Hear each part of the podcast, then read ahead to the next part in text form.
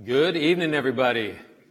How are you doing tonight? I want to add my welcome and uh, thank you for being with us tonight, whether you are here in person or whether you are with us online. We are just glad to be able to worship the Lord with you tonight. And I must say to those of you who are here in the worship center, it is so good to see you again in person after a couple of weeks just online. So good to get out again and rub shoulders with you as we worship together like this. Thanks for being here. So if you haven't heard the news, I want to go back to a couple of things and update you. Both proposals that were on the ballot for our special meeting a couple of weeks ago. Uh, both proposals were approved by a whopping 96% vote, and that includes, yeah, amen. That includes the adjusted budget, and of course, the passing of the baton to Tom as our new senior pastor on July 1st. Amen. So I want to give a shout out to Tom and Debbie. I think they're out probably in the parking lot getting ready to hand out candy right now to our neighborhood. But I am uh, excited and confident that Tom will do a great job as our lead pastor, and I'm super excited about being able to serve under Tom and support him uh, starting in July. So praise God for his favor, favor on our church and on our transition process. Amen. The other good news that I want to share with you is earlier this week, if you're on our prayer chain, you received an email from me uh, telling you about a 27 year old young man who is a friend of Lake City. His name is Philip Walton, and he's the son of Bruce and Robin Walton, very special friends of Lake City. And this morning, while we slept last night, uh, you probably or may have heard that uh, SEAL Team Number Six was able to uh, rescue him safely, and uh, he is uh, safe and sound with his family again in Niger. So we praise God for that. So please join me in prayer. Lord, uh, we just praise you as our sovereign King, King of the universe. And Lord, I want to thank you for uh, the way you intervened for Philip and the way that you uh, rescued him from evil men. God, uh, just like Acts 12, as the church prayed for Peter, Lord, uh, you delivered him. And we just are, are excited to, to see you do that even today. We pray for his healing, for care for him and his family, for wisdom and direction moving forward for them. And Lord, uh, also want to thank you for the outcome of our special meeting recently. God, I pray that you would prepare Tom and Debbie and their family for this transition and also our whole church family. God, we celebrate your favor and your leading upon this transition even now. And Lord, we praise you for that. And Lord, we ask now that you'd give us ears to hear and eyes to see your truth as we open your holy word. In Jesus' name, amen. So, I was having a conversation with uh, one of our adult children recently, and I was, as we were talking, we, I realized that we are not on the same page when it comes to uh, who we're voting for in the election right now. And uh, it struck me, you know, it's been sort of an ongoing dialogue for a few weeks now, and it struck me that my own kid and his spouse could likely cancel out our votes, and that really kind of sort of bothered me. And I'm guessing that I'm not the only one uh, that uh, has had some similar exchanges lately in our families. And one of the things that reminded me is that there are just so many things right now in our world that can create friction and cause disunity among us. Obviously, politics is just one of those things. There's a host of other issues as well that people feel pretty passionately about, things like racial injustice and the coronavirus and exactly how to navigate that, just to mention a couple of other highly charged issues. Amen? Well, we've been talking as a church family for the last four weeks about how God wants us to live together as His children. And we've noted that there's at least 40 times in the New Testament where we're commanded to be related to one another in certain ways. The one another passages that describe how we're to love one another, to live in love. We talked about living as members of one another or teammates, how to accept one another, how to count others as more important, more significant than ourselves, and, uh, and how to honor one another just last week. Thanks, Caleb, for that. And today we come to number five, and uh, it's simply this we're to bear with one another. And I want to begin by reading our key passage tonight, which is Ephesians chapter 4, these first six verses. So if you have a Bible, open it up. Otherwise, you can just follow online on the uh, screens behind me. Ephesians 4 1 to 6 says this I, therefore, a prisoner for the Lord, urge you to walk in a manner worthy of the calling to which you have been called, with all humility and gentleness, with patience, bearing with one another in love, eager to maintain the unity of the Spirit in the bond of peace. There is one body and one Spirit, just as you were called to one hope that belongs to your call. One Lord, one faith, one baptism, one God and Father of all, who is over all and through all and in all. Bearing with one another. What does it mean to bear with someone? So if you haven't already, you might open up your notes or open them on your app or grab them off the uh, tables out in the foyer out in the gathering area. What does it mean to bear with someone? The Greek word is nekomai, and it's used 17 times in the New Testament. So I want to look at what that word means and how it's used. Here's a definition it means to bear with, to endure, to put up with something, or to show tolerance toward someone. To bear with, to endure, to put up with, to show tolerance. I preached a sermon three weeks ago about accepting one another, which is very similar, but not quite the same. Accepting someone has to do more with, with uh, accepting different convictions when it comes to doctrine.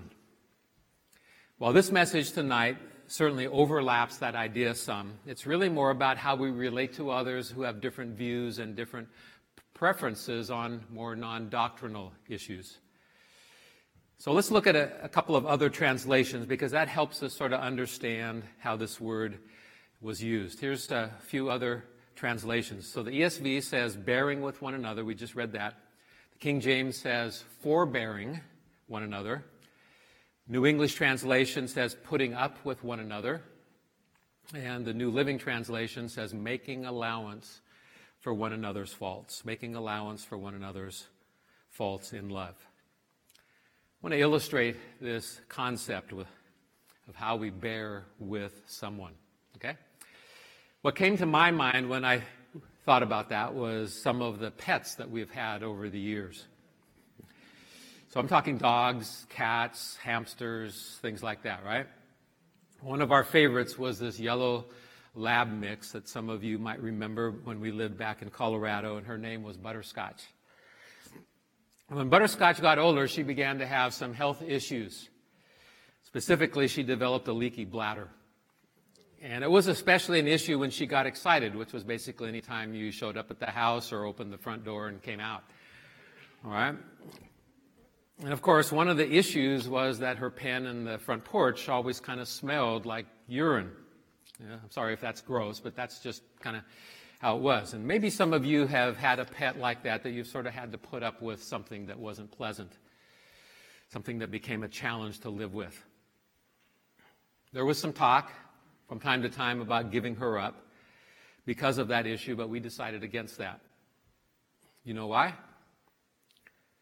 Because we'd grown pretty fond of her over the years. She was sort of like a member of our family. In other words, we loved her. And when you love someone, you make allowance for their faults, don't you? You put up with certain things. Question Why is it that sometimes we have more patience and more forbearance for a pet than we have for brothers and sisters in Christ?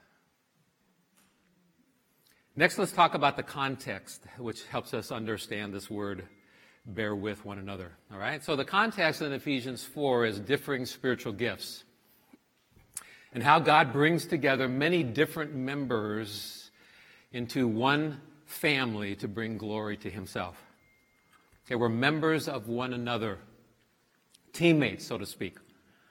And so the context of Ephesians 4, just as in 1 Corinthians 12 and Romans 12, is living together in such a way that we bring glory to God.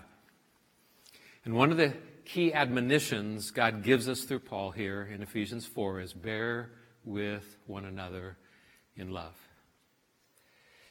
Now, there's some other passages where this word is used as well that helps us understand the meaning of bear with, the concept. For example, Matthew 17 17 is where we read this.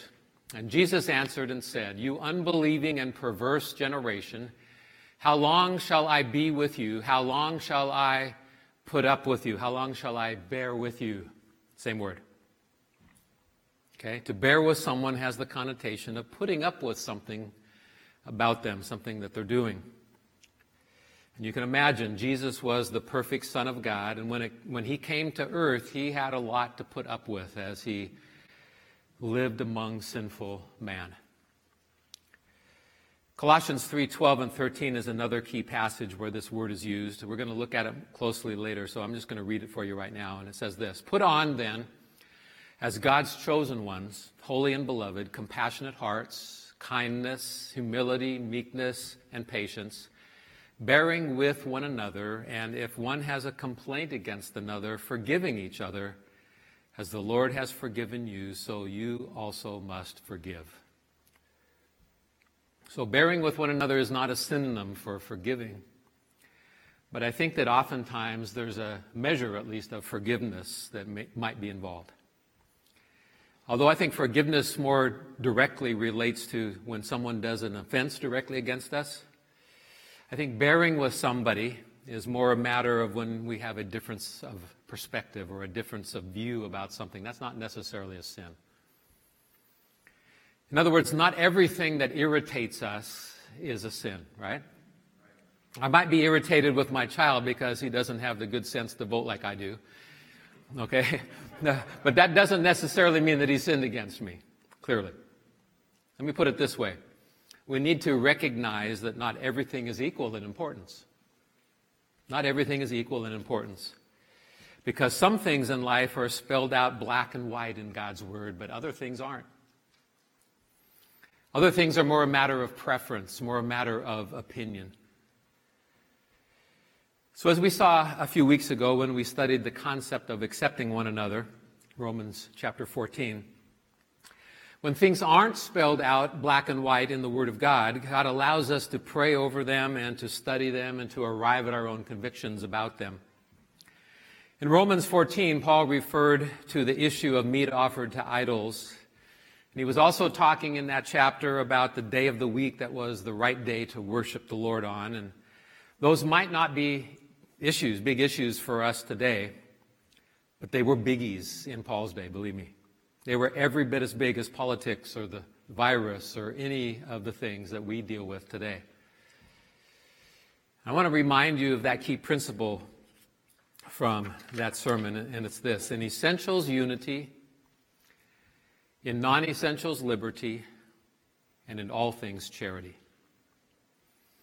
By the way, this is Reformation Day, and it was Martin Luther's partner Melanchthon, Philip Melanchthon, who actually is credited for that statement. So that goes all the way back to the Reformation. In essentials, unity, and non essentials, liberty, and all things, charity or love. In non essentials, God commands us to show respect and forbearance for those who come to different views than we have and who have different preferences than we hold these kind of matters. Here's an example that some of you might relate to, okay? Early on in a marriage, so that's probably my phone ringing in my pocket if you want to grab that. So out of, out of my jacket there. I probably, I think I forgot to turn that off. Sorry. Everyone's looking around. Who is that? I think that's me. Sorry. Here's an example that you might relate to tonight. Okay, so, you know, early on in marriage, a couple has a lot of adjusting to do, right? And typically it has to do with things that are preferences, right? You know, what temperature are we going to set the thermostat? And how are, are we going to roll the toothpaste tube that we share? And, and, uh, and what, where do you like to eat? And uh, what, what do you want to do for entertainment? Those are issues that aren't right and wrong, right? They're matters of preference. And any wise husband will learn to live with his wife in an understanding way about those kind of things, right? In other words, to give preference to her and honor. Amen. You know, a guy may marry a, a, woman and discover that while he loves sports, she might not quite so much.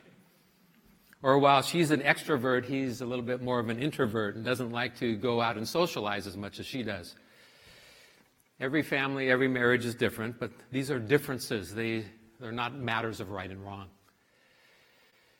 their preferences, but Preferences obviously can cause irritations in relationships, right?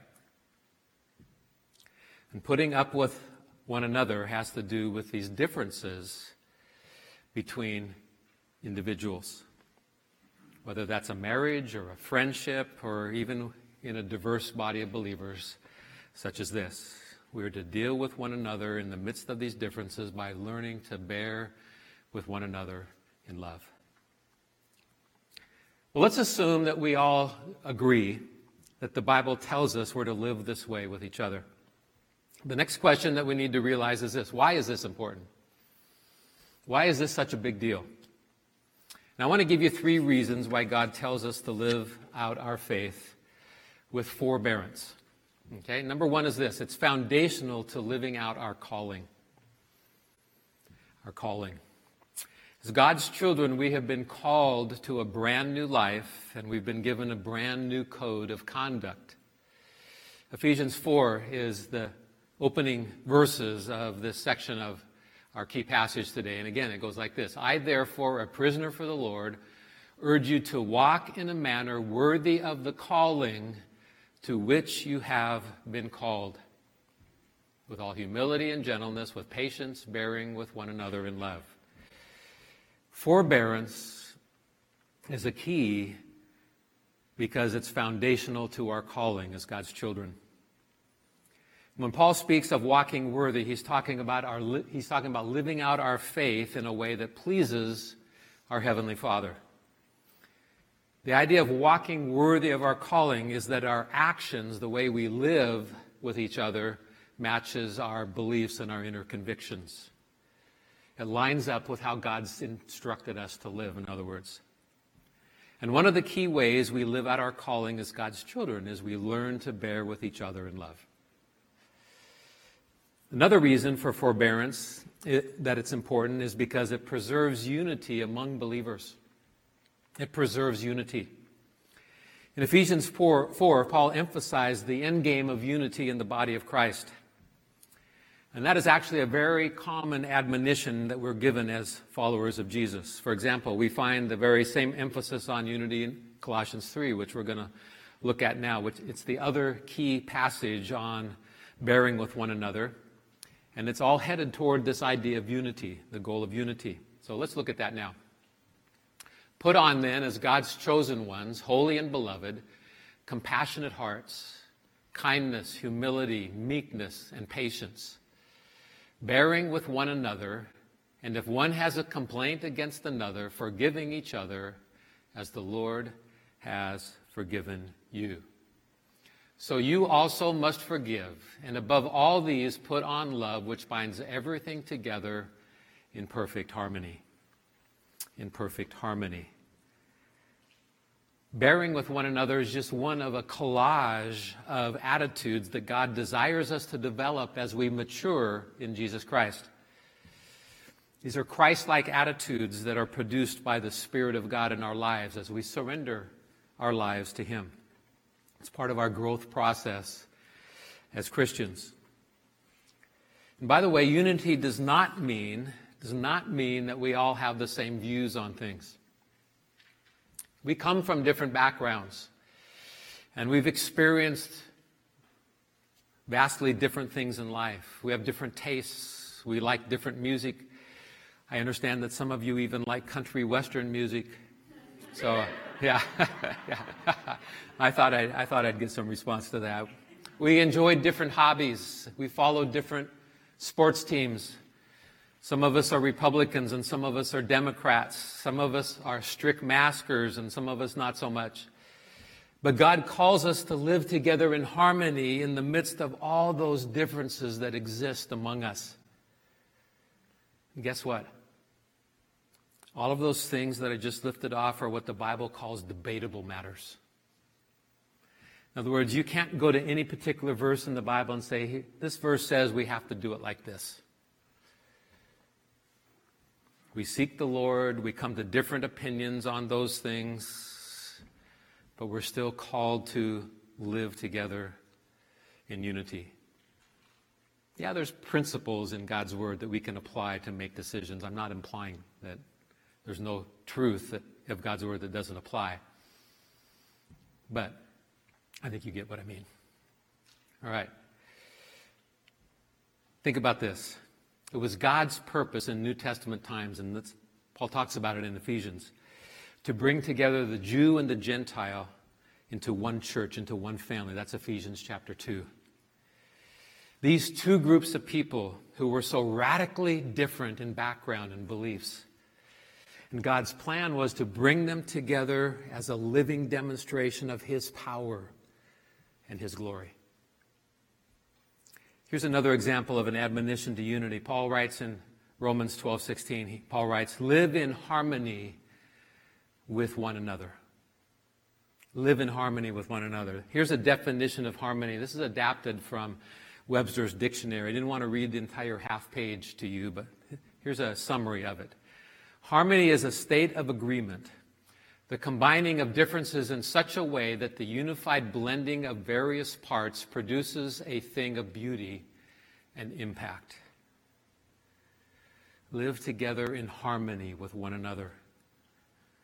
For example, when people sing in parts, I really enjoy that.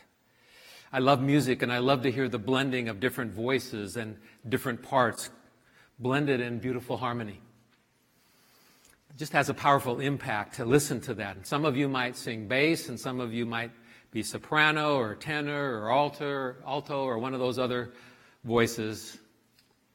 All those different parts are beautiful and as long as we're singing in the same key, right?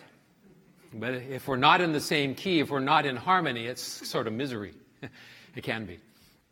And so Paul's not saying we're all to be singing the same notes. He's saying we're to be in harmony with one another. You see, you see that? That's God's design for the body of Christ. He didn't make us all the same, and He didn't give us all the same background. But God's desire for Lake City Community Church, God's desire for you and for me, is that we take our differences and our opinions and our personalities and our backgrounds and that we be blended together to make something that is beautiful and has great impact for God's kingdom. How important is living in unity with our fellow believers? Well, first, the New Testament is rippled with command after command for God's people to live in harmony. And second, Jesus prayed for it the very last night of his life on earth. Listen to this. This is John 17. We sometimes call it the high priestly prayer of Jesus. Jesus prayed this I do not ask for these only, but also for those who will believe in me through their word. That's us. Jesus praying for us, right? That they may all be one. Just as you, Father, are in me and I in you, that they also may be in us, so that the world may believe that you have sent me. The glory that you have given me, I have given to them, that they may be one, even as we are one, I and them, and you and me. That they may become perfectly one, so that the world may know that you sent me and loved them, even as you loved me. Listen, the last night that Jesus lived on the earth, before he went to the cross, this is what was on his mind. This is what he was praying for, for you and for me. And if it's that important to our Lord, and it was, I think it should be a consuming passion for us today. Why is bearing with one another important? It's foundational to living out our calling. It's, it preserves the unity of the Spirit. And third, it fulfills Christ's command to love. We're commanded by Jesus to love, and this is one of the primary ways we do so. In Mark chapter 12, we have a record of what we sometimes call the Great Commandment. In fact, that was the emphasis of that recent sermon series called Love God, Love People. And I believe it's fair to say that the way that we love one another is a practical demonstration of how much we love God. Jesus calls us as his children to love one another. And in the upper room discourse, again, the very night before Jesus went to the cross, this is what Jesus taught his disciples, John chapter 13. A new commandment I give to you that you love one another just as I have loved you, you also are to love one another. By this, all people will know that you are my disciples if you have love for one another. That is our Savior's heart for us to love each other as he loved us. It brings glory to him, and it's how others will know that we are his disciples. And the point of bearing with one another, I think, is this that God commands us to love even the difficult people in our lives. And I think this is where the rubber meets the road for most of us, is it not? It's putting up with those sometimes that we live closest to, showing grace to those who we consider to be maybe extra grace required. Well, this brings us to the final area that I want to explore with you tonight, and that is how. How do we do this? How do we bear with one another in love? All of us have people that we need to learn to put up with. You do. I'm sure I do as well. So the question is, how do we do this? And the answer is this it is only by the power of the Holy Spirit that we can do this. In other words, it is supernatural. Listen, beloved, you and I cannot do this on our own. It's impossible. Apart from the Spirit of God working in you and in me, we won't be able to bear with one another in love. And so, practically speaking, still, how do we do this? First, I want to remind you, Paul said, be eager to maintain the unity of the Spirit that God's given us. So, right after that admonition, bear with one another in love, Paul says, eager to maintain the unity of the Spirit in the bond of peace. Another translation puts it like this Make every effort to maintain the unity of the Spirit. Eager means do whatever it takes. And I would ask you tonight are you committed to that? Are you eager to pursue unity? Are you doing your part, whatever it takes, to make that possible? Four practical suggestions to help us with this. Because if there was ever a time when we needed to learn how to live in harmony with one another, I think it's right now. I can't remember any other time in my 67 years on earth that there has been so much division in our world, and unfortunately, so much division in the church, Big C church. Which means this is also an opportunity Think about that. God has given us an amazing opportunity to grow in this area and to be a beacon of light and hope to a world that is watching. Suggestion number one is consider the example of Jesus himself. Consider the example of Christ. Listen, beloved, I know that we're just naturally more comfortable hanging with people who are like us. Okay? That's not what we're called to. Okay, God calls us to be his family with all of our differences, to love each other and to accept each other and to bear with one another in love. And we don't get to decide who is in the family. That's God's job. He makes that call. I love the way Jesus called such a diverse group of people together and invited them to be part of his inner circle. I've been thinking about that. Maybe that's why Jesus chose, exactly why he chose such a ragtag, diverse group of disciples to be in his inner circle. Have you ever thought about that? Hardly an example of homogeneity. Two of my favorites are John and Andrew, whom Jesus nicknamed the Sons of Thunder.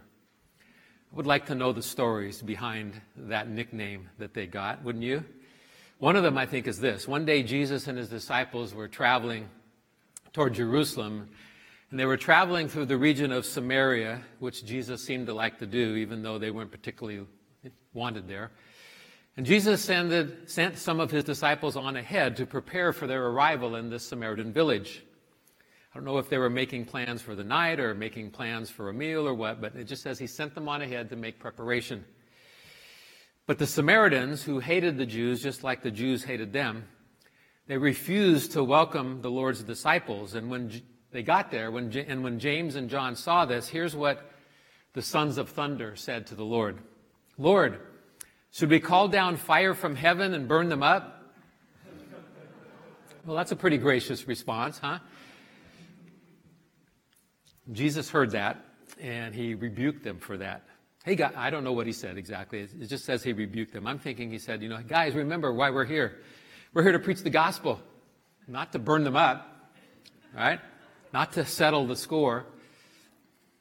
And then consider the example of some of the others that were in the inner circle.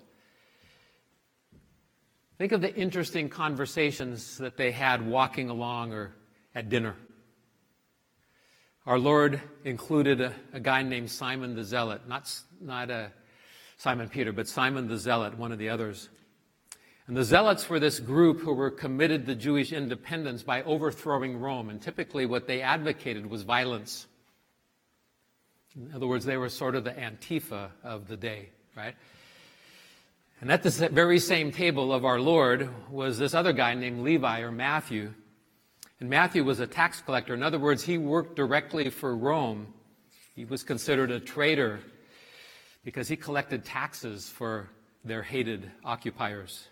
He was sort of like a IRS official, a bigwig of the IRS in Jesus' day. And so Simon the zealot and Matthew were on opposite ends of the political spectrum.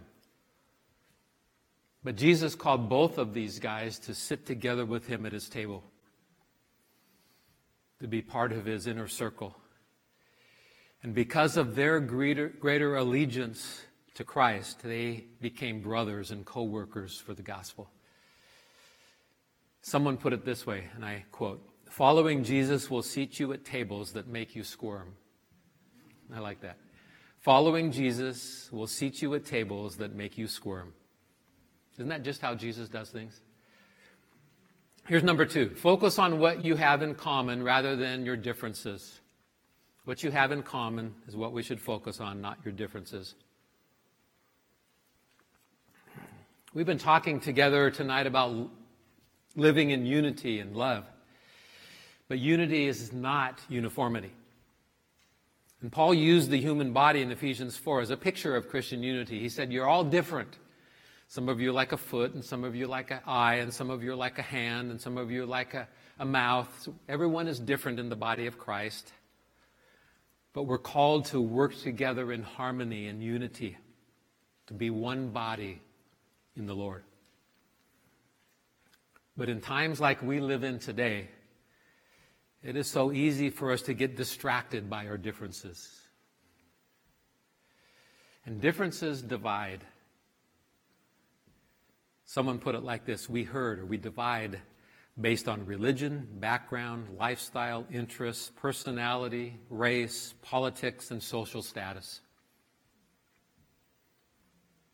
Listen, the Bible has plenty to say about how we disagree with each other as brothers and sisters in Christ. And it is always, it is always to be done in love and respect. Beloved, we have so much more in common. So much more in common than we have as differences among us. But it's so much easier to see our differences. They just have a way of standing out more than the things that we have in common, don't they? So much more in common. And that's where we need to focus. And I think that's why Paul says this in the context of Ephesians 4. He said, bearing with one another in love, eager to maintain the unity of the Spirit in the bond of peace. Again, it's easy to get focused on differences, especially when the going gets tough. Jackie Robinson was the first African American to play baseball in the major leagues. The year was 1947. If you saw the movie or 42 a few years ago or read the Jackie Robinson story, which is such a compelling and beautiful story, you remember how he broke the color barrier and how he faced hostile crowds in every stadium he played in.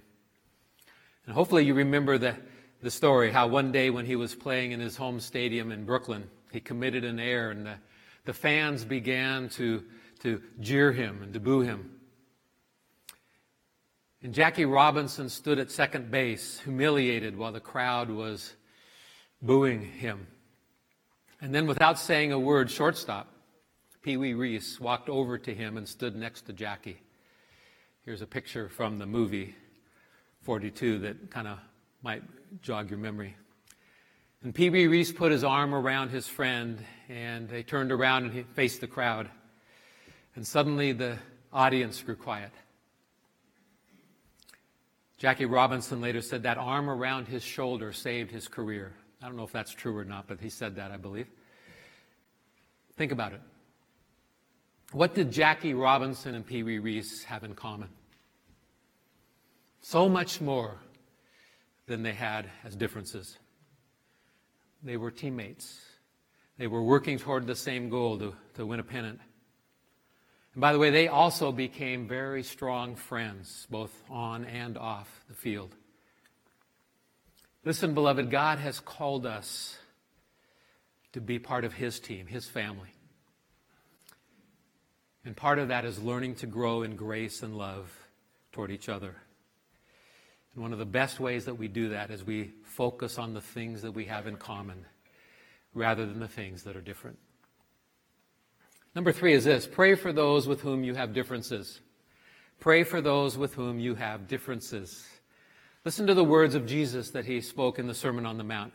Jesus said this But to you who are willing to listen, Love your enemies. Do good to those who hate you. Bless those who curse you. Pray for those who hurt you. Why do you think Jesus said that? Guessing there may be many reasons for that instruction, but one reason I think is because when we pray for somebody, it changes the way we feel about them and the way that we relate to them. And that brings glory to God.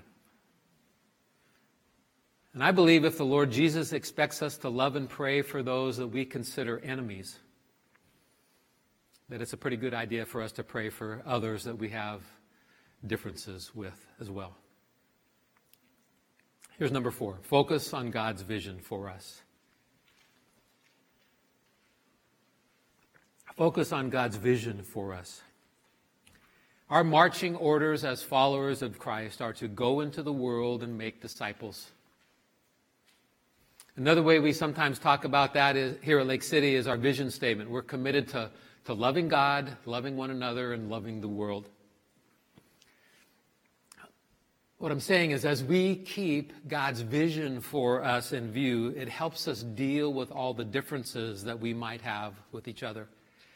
And it helps put them into perspective. And I want to remind you, beloved, that God is at work in our world today. Please don't miss out on this strategic moment in history. Our Heavenly Father is sovereign. We have an eternal King who sits on the throne. And He does not want His church to waste this moment in history when He is working to wake up the world and to get people's attention. Beloved, we have this unprecedented opportunity to share the hope of Jesus Christ to a hurting world right now.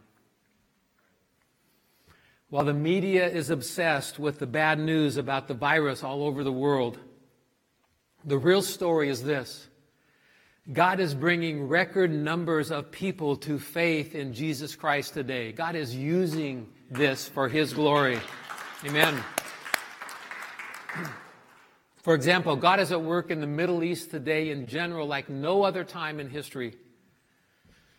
And God is specifically at work in the country of Iran today. I've mentioned this to you before. I hope you're praying for Iran. According to CBN, the Christian Broadcast Network, Christianity is growing faster in Iran today than anywhere else in the world.